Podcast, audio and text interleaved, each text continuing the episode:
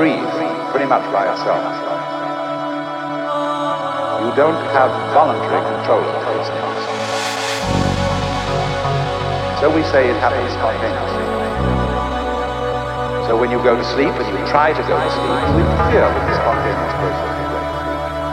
Try to breathe, you know, real hard. You find you get balled up in the breathing. You've got to let go. Let it happen. Because if you don't, you're going to be all clutched up.